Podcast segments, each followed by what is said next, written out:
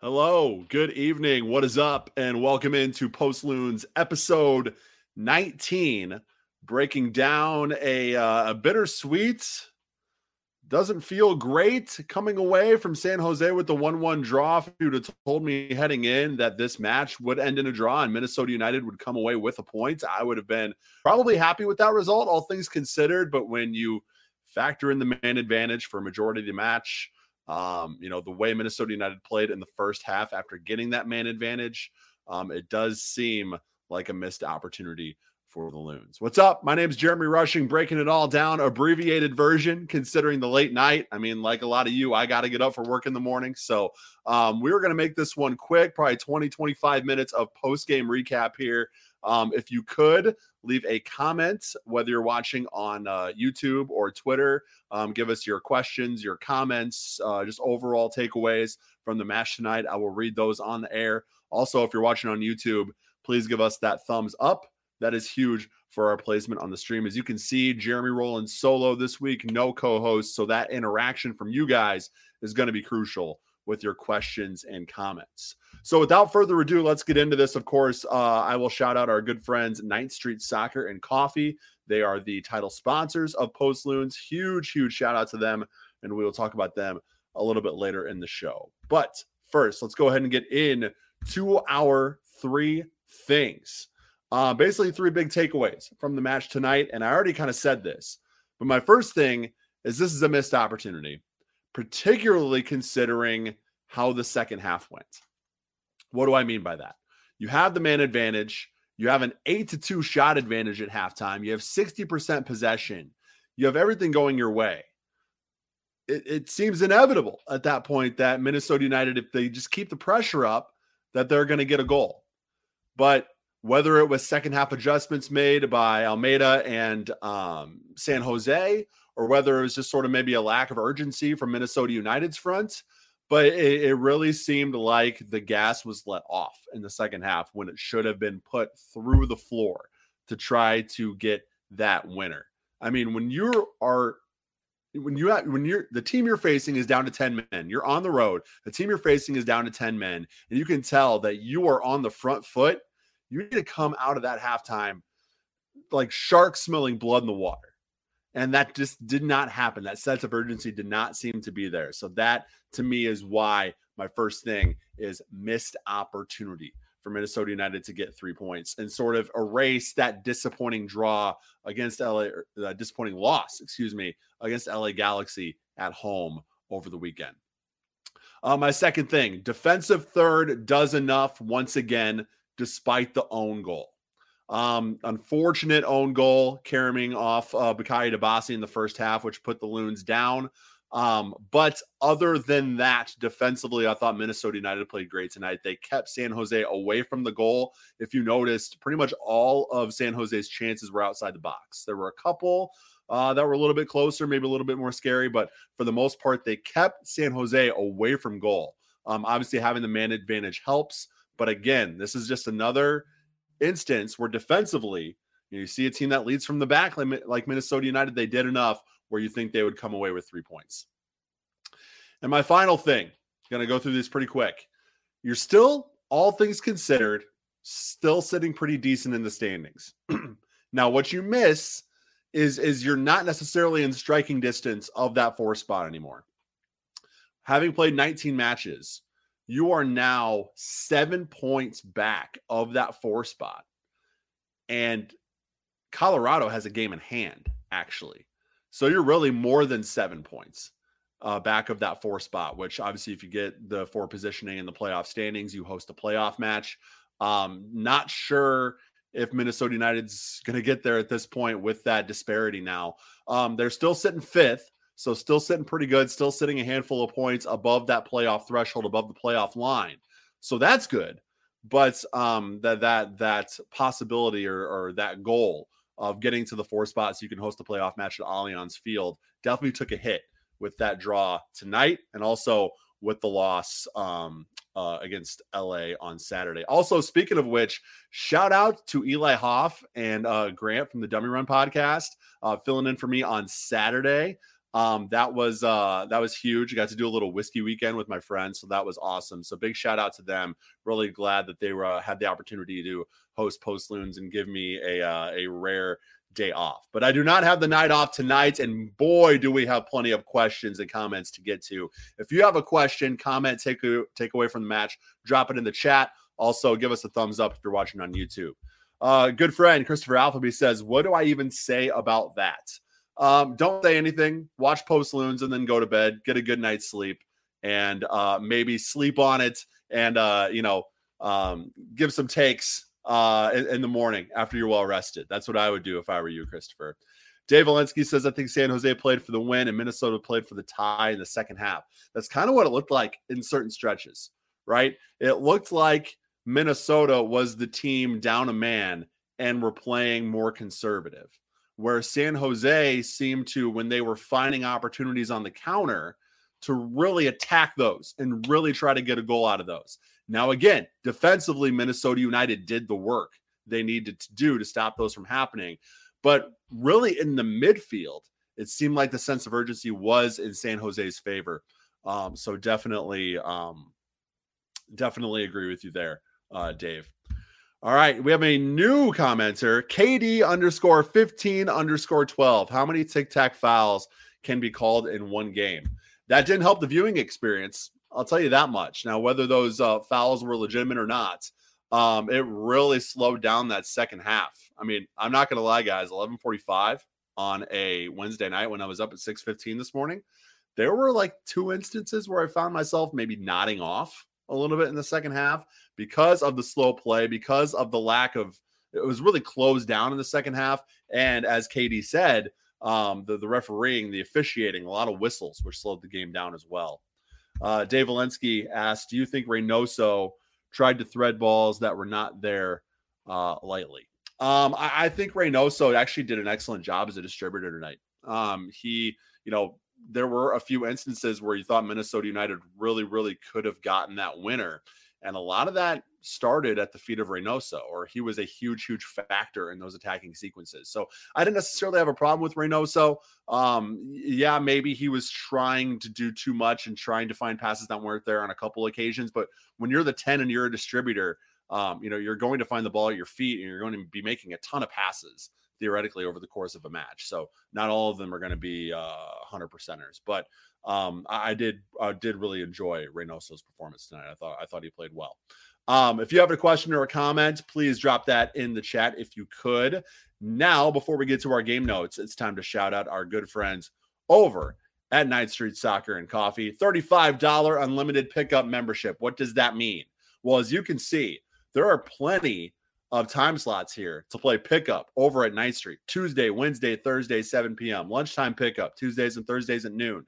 So if you want to play some pickup soccer, if you want to get yourself in shape, if you want to have some fun with your friends, getting on the field, rain or shine, in a covered environment, go to Ninth Street Soccer and Coffee. $5 one time pickup. Or if you think you'll be playing a lot or you want to support our friends at Ninth Street. Even if you don't think necessarily you'll be using that unlimited pickup membership enough to uh, maybe make it financially worth it for you to uh, you know utilize that $35 it's just a great way to support people who are doing good work over at Ninth Street Soccer and Coffee. So look them up, ninthstreetmpls.com or on Twitter and Instagram at Ninth Street MPLS, spelled out just like it is there in the web URL um, for all things Ninth Street Soccer and Coffee. If you have the Open Sports app, that's actually where you go to sign up for the unlimited pickup membership or one time pickup. But all that can be started over at Ninth Street MPLS com as well. Cannot thank Derek and the guys over at Ninth Street enough for their support of Post Loons and sponsoring Post Loons, allowing us to uh, you know bring this content to you.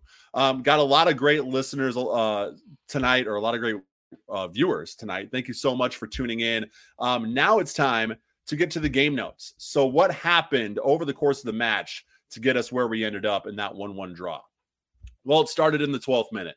Um, this was really unfortunate for Bakaye Dibassy. He has found himself uh, un- unlucky defensively on a few occasions this season, and none more than in the 12th minute tonight.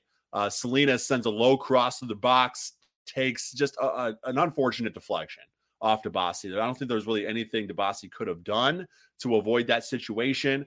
Obviously, Miller not expecting things to go near post when there's a cross heading to, you know, through the box. So he's completely off balance, leaning the opposite direction. So there was really no chance for him to make the save. Goes down as an own goal, and Minnesota United goes down 1 0.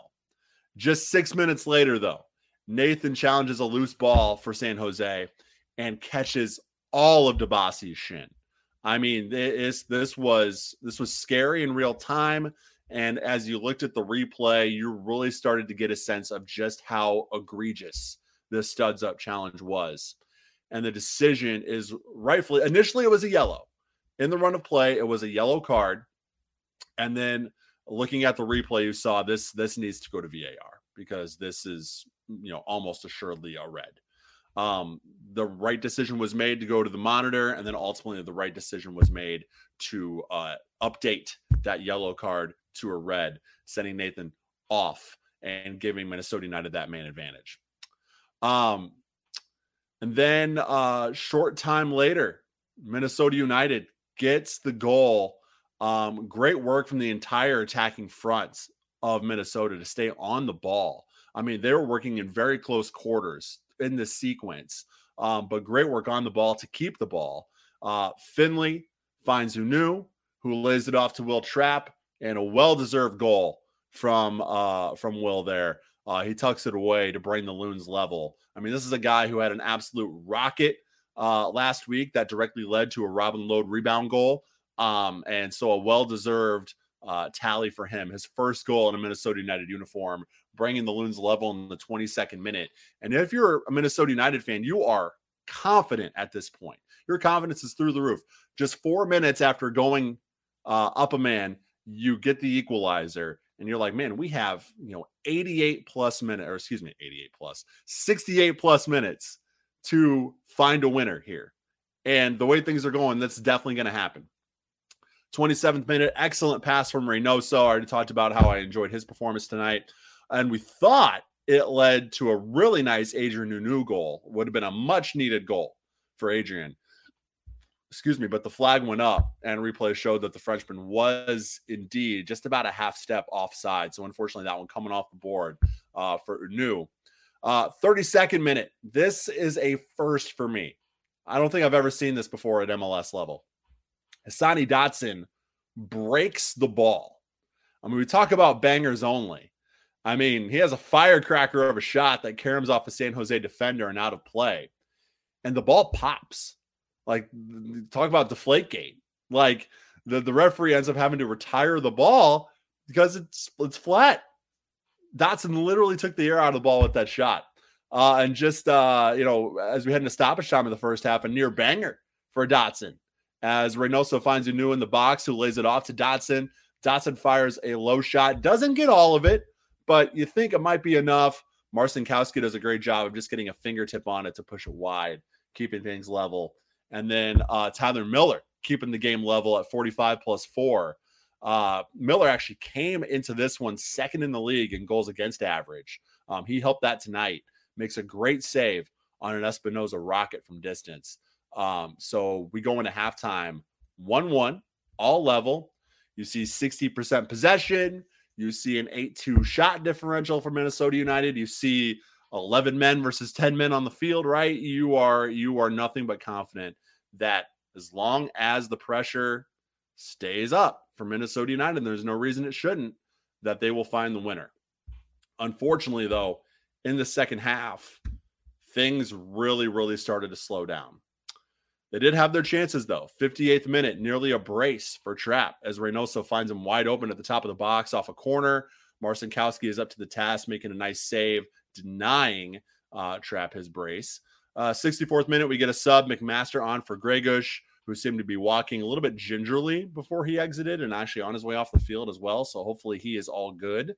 Haven't gotten an update from him. Again, it's hard to get updates from the post game press conference when we're doing this live. So um, follow the guys, Andy Greder, um, Andy Marthaler, um, or excuse me, Jon Marthaler, Andy Marthaler, Jon Marthaler from the uh, Star Tribune. Um, those guys will have you covered in terms of the news front. 78th um, minute, uh, Minnesota United makes another sub. Agudelo checks in for Hunou. Uh, 81st minute. This was a point of contention. Cade Cowell finds himself in the box and goes down after some contact with DJ Taylor. Um, no call from the official. Now, after looking at the replay, Kyndra de St. Aubin said she thought it was a penalty. I thought it was 50 50 at best. I thought it was more incidental contact, two people going for the ball, no harm, no foul. I, I liked the no call there. Um, and the uh, review room actually completed the check without recommending a closer look. So that meant that they were confident enough in the call in the field to not necessarily think that things should go to VAR, which was really, really, you know, it was good to see considering how things played out against Vancouver last week, right? Um, a late penalty decision does not go your way after not going to VAR. Um, this one does go your way. Now, again, this was definitely, uh, I think, more of a penalty than the previous uh, one last week uh, against Vancouver was. But, anyways, um, you know, that's neither here nor there. We're moving on from that, but it was nice to see that one, that late one actually go Minnesota United's way. And you think maybe they can nab a winner. And chaos in front of goal there at the very last second, you thought they might have, but it was not to be. And things end 1 1. You do come away with a road point, but there is that asterisk that you had a man advantage for 68 plus minutes and you could not find uh you had a man advantage and an, and an even match right? You actually had the man advantage for 72 plus minutes. You score in the 22nd to bring things even. So you have 68 plus minutes to find a winner with a man advantage and you can't do it. Um so that's where the disappointment comes in with the 1-1 draw. Uh more questions and comments in the chat um we got uh aaron aaron sergenian sorry if i'm butchering your last name uh, says someone needs to tell Heath we are not the team, down a man.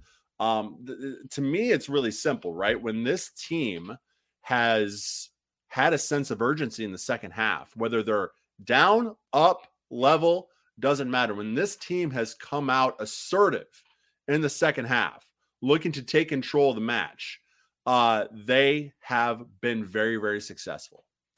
When this team has sat back when this team has gotten complacent, when this team has not had that sense of urgency in the second half, they have not had a lot of success.